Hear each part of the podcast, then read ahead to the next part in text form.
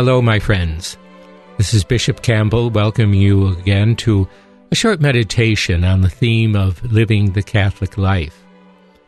This past Sunday's scripture readings for Mass are taken from a very important part of the Gospel of Matthew and from Ezekiel.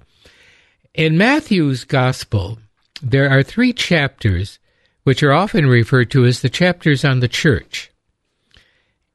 First of all, because it is the only place in any of the Gospels where the word church is actually used. And it deals with how the followers of Jesus Christ as a community of believers live and, and act.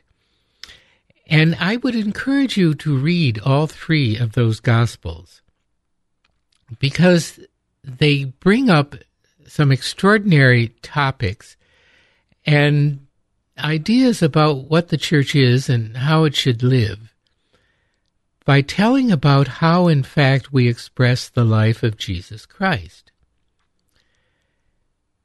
In chapter sixteen, we have that extraordinary uh, occasion when Jesus turns to his disciples and asks them, "Who do you think that I am? Who do people say that I am?" And they offer various uh, conclusions, a prophet, the Messiah, and whatnot. But then he turns to them and he said, "But you, who do you say that I am?" And it is Peter who answers for the apostles in saying, you are, you are Jesus the Christ, the Holy One of God. And of course, with this declaration, our Lord uh, tells Peter that upon that rock, that is the name Peter, he's going to build his church, and the gates uh, of hell will not prevail against it. But then something very curious happens. Uh, Jesus follows this gift uh, of authority by the prediction of his passion, suffering, death, and resurrection. And Peter protests, saying, "God forbid that you would this would happen to you." And Jesus turns on Peter and says, "Get you behind me, Satan. You are thinking as man, not as God thinks." And in fact, Peter, to whom this great authority was given, is called a devil. "Get thee behind me, Satan," our Lord says. Obviously, Peter had to learn a little more before he actually became the leader of the community.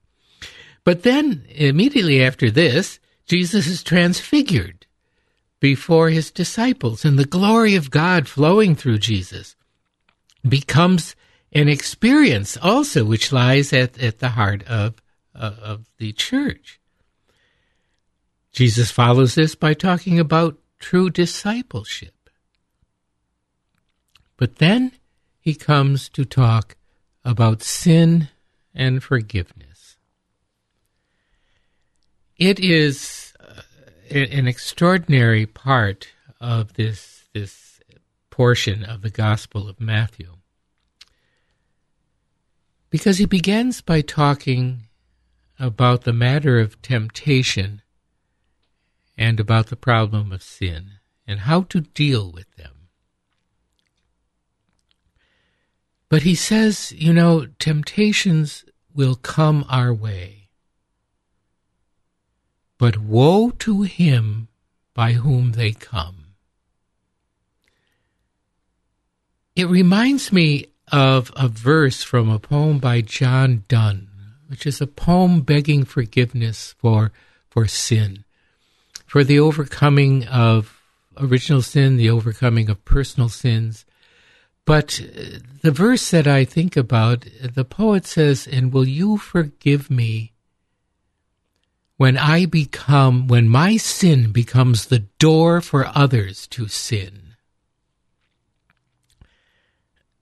And in a way, for Jesus, this is one of the most serious sins. And he said, it is better for a person to have a millstone tied around his neck and tossed into the sea than to cause scandal to one of the little ones. To become a door for another's misunderstanding or sin. And obviously, our Lord understood that sin can be disruptive, not only of a person's individual well-being, but of a whole community. So how, then, does the church deal with sin? And Jesus outlines the way in which this is to be handled. And it's a three-stager.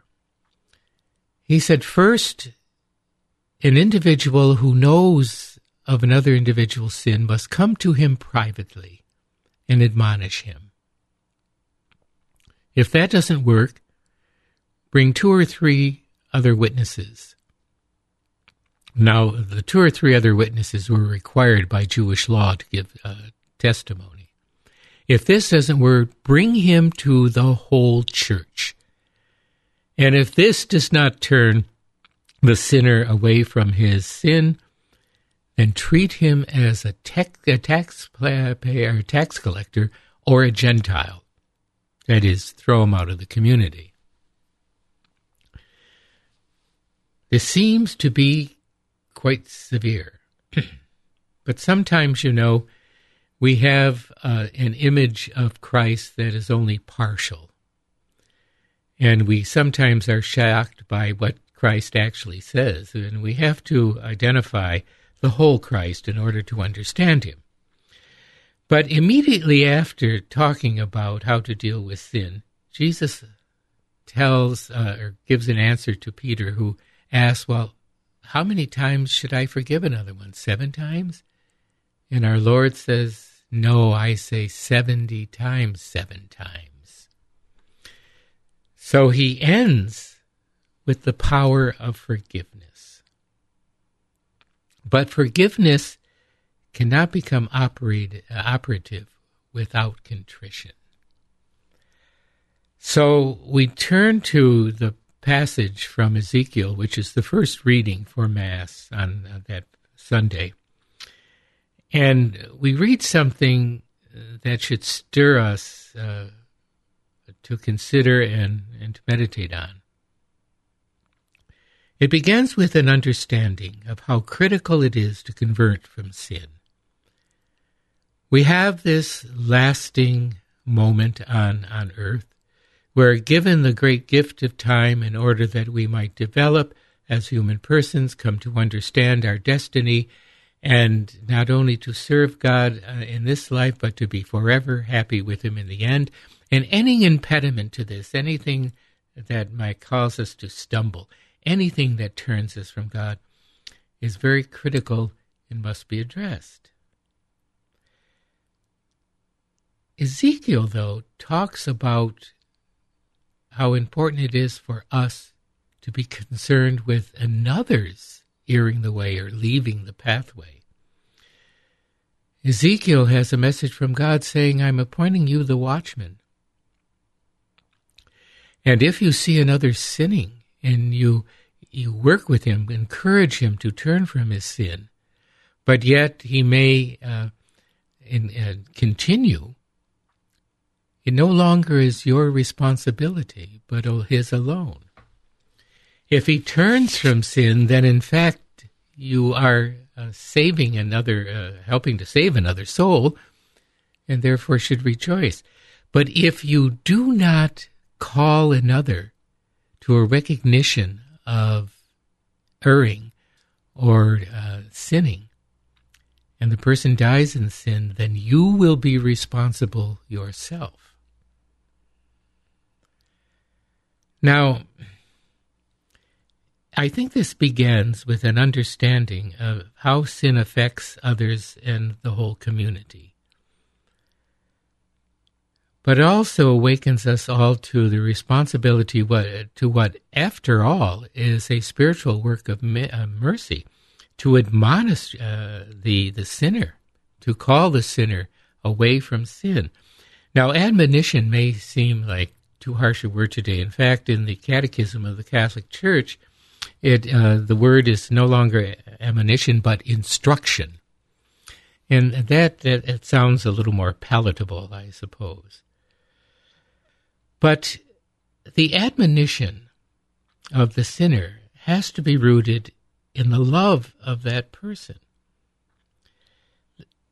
The primacy of charity for the other must be understood as the beginning of the admonition. And it is calling that other to remember his dignity and his destiny. We are told even in the most severe punishment of the church, that is excommunication, it is always seen as a form of education. And uh, it is a way of allowing, hopefully, a person to turn. And we are to offer prayers that a heart be turned. We do not admonish a sinner to declare our own self-righteousness or our claim of power over that person. Indeed, if this would be the uh, turning of our concern for sin, we would be in trouble, because our Lord does warn us. You should not admit, uh, you know, admonish another person without first removing the plank in your eye. And it is only the consideration of our own need for forgiveness and mercy that allows us, out of a love for another, to be concerned about how sin is going to affect others, either by example or by disruption. But it's a very interesting consideration. But remember that the last word Jesus spoke on this issue was the necessity to forgive.